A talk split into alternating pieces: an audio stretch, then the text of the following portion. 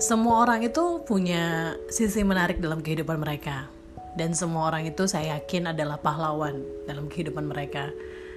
Nggak harus kamu membela negara untuk jadi seorang pahlawan menurut saya. Tapi cukup dengan kamu mengalahkan tantangan-tantangan kecil setiap harinya yang terjadi dalam kehidupan kamu. Itu adalah bentuk bahwa kamu adalah hero dalam kehidupan kamu atau pahlawan dalam kehidupan kamu. Mungkin klise, mungkin kayak ngapain sih, motivasi banget no. Tapi di titik saat itu saya benar-benar ngelihat dengan mata saya sendiri bahwa setiap orang tuh memperjuangkan kehidupan mereka segitunya gitu. Mm, dan tidak ada takaran yang mana yang lebih berat yang mana yang lebih ringan gitu. Tapi menurut saya semuanya sedang berjuang untuk kehidupan mereka dan itu adalah bentuk mereka menjadi seorang pahlawan dalam kehidupan mereka. Saya pengen cerita tentang satu hal.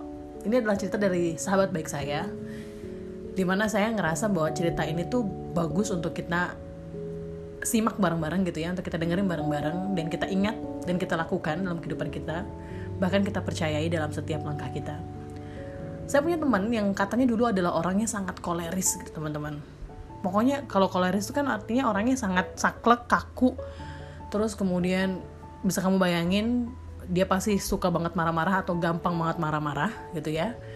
Untuk hal-hal kecil atau bahkan hal-hal yang sangat eh, mengganggu dia gitu kamu bisa bayangin punya guru atau mungkin teman atau mungkin mama kamu yang kerjanya marah-marah dan begitulah gambaran kira-kira orang yang koleris tapi karena usia beliau sekarang sudah cukup berumur gitu ya beliau belajar dan bilang sama saya bahwa dulu saya tuh sangat koleris tapi berjalannya waktu saya tuh berjuang untuk tidak menjadi terlalu koleris karena apa? Karena dia uh, meyakini bahwa sifatnya yang koleris itu ternyata membuat teman-temannya atau orang di sekitarnya tidak terlalu nyaman dengan beliau.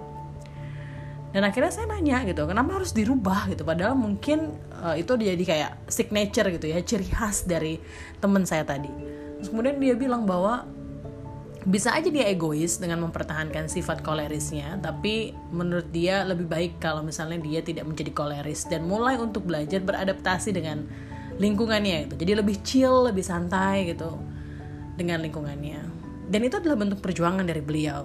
Untuk bertahan hidup untuk bisa adjust atau uh, berbaur dengan teman-teman di sekitarnya tapi tetap dengan memegang prinsip ya. Prinsip-prinsip tertentu dalam kehidupan beliau yang saya rasa juga nggak boleh sampai ditinggalkan.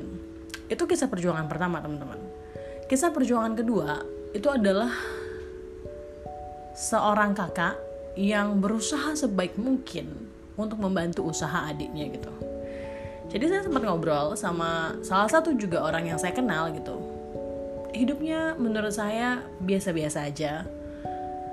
Malah justru saya lihat banyak perjuangan yang dia lakukan gitu. Udah kerja dari pagi, dia harus mulai kerja tuh jam 6 pagi. Dan dia harus bolak-balik segitunya dari perjalanan yang cukup jauh dengan naik angkot untuk ke kantor gitu. Nggak nyaman pasti pagi-pagi lalu suatu hari dia bilang sama saya mbak saya mau jualan kue dari adik saya gitu.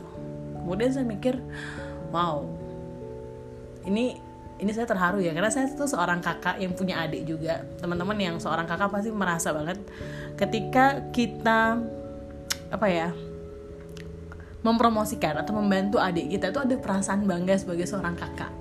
Ada juga perjuangan di situ pokoknya pengen ngeliat adiknya sukses gitu.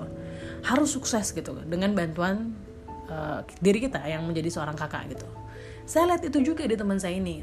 Dia bilang bahwa wih dia pokoknya sibuk gitu.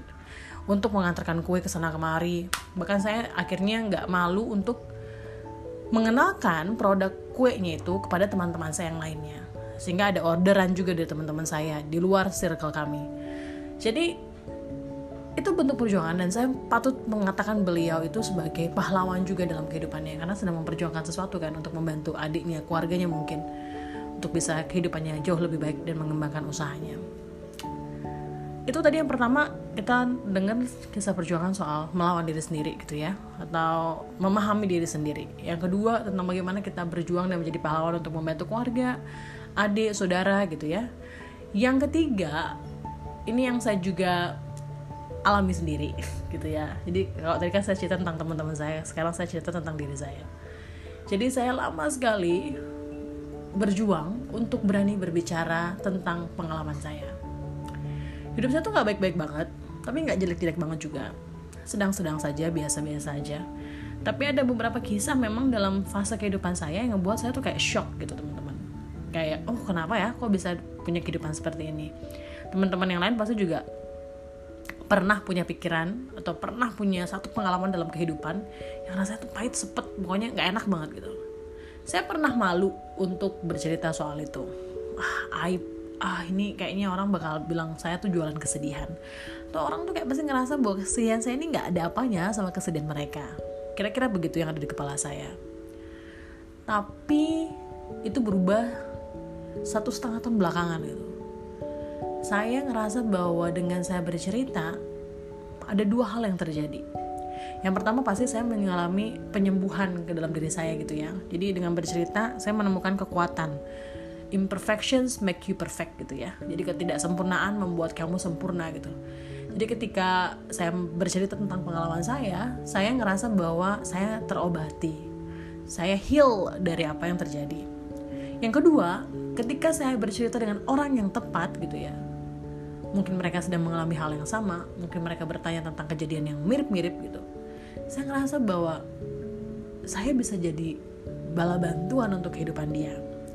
Mungkin kalau teman-teman Kristiani bilangnya menjadi berkat untuk kehidupan orang lain gitu. Saya ngerasa seperti itu. Bahwa ketika saya berani bercerita tentang pengalaman-pengalaman yang menurut saya sangat pahit menyakitkan itu saya ngerasa saya sembuh pelan-pelan dan saya merasa saya menjadi berkat untuk orang lain. Jadi kalau teman-teman sekarang lagi ngeklik podcast ini dan bertanya-tanya karena merasa useless, karena merasa nggak seberapa dalam kehidupan, karena merasa nggak pernah melakukan hal-hal penting yang berkontribusi untuk orang lain, bahkan untuk diri sendiri gitu ya, coba di apa ya disisir lagi atau dievaluasi lagi apa yang pernah terjadi dalam kehidupan teman-teman karena saya yakin banget teman-teman pasti pernah berjuang dalam kehidupan teman-teman dan memenangkan pertarungan-pertarungan kecil yang terjadi setiap harinya di kehidupan teman-teman. Dan teman-teman patut untuk bilang bahwa diri teman-teman adalah pahlawan bagi kehidupan teman-teman.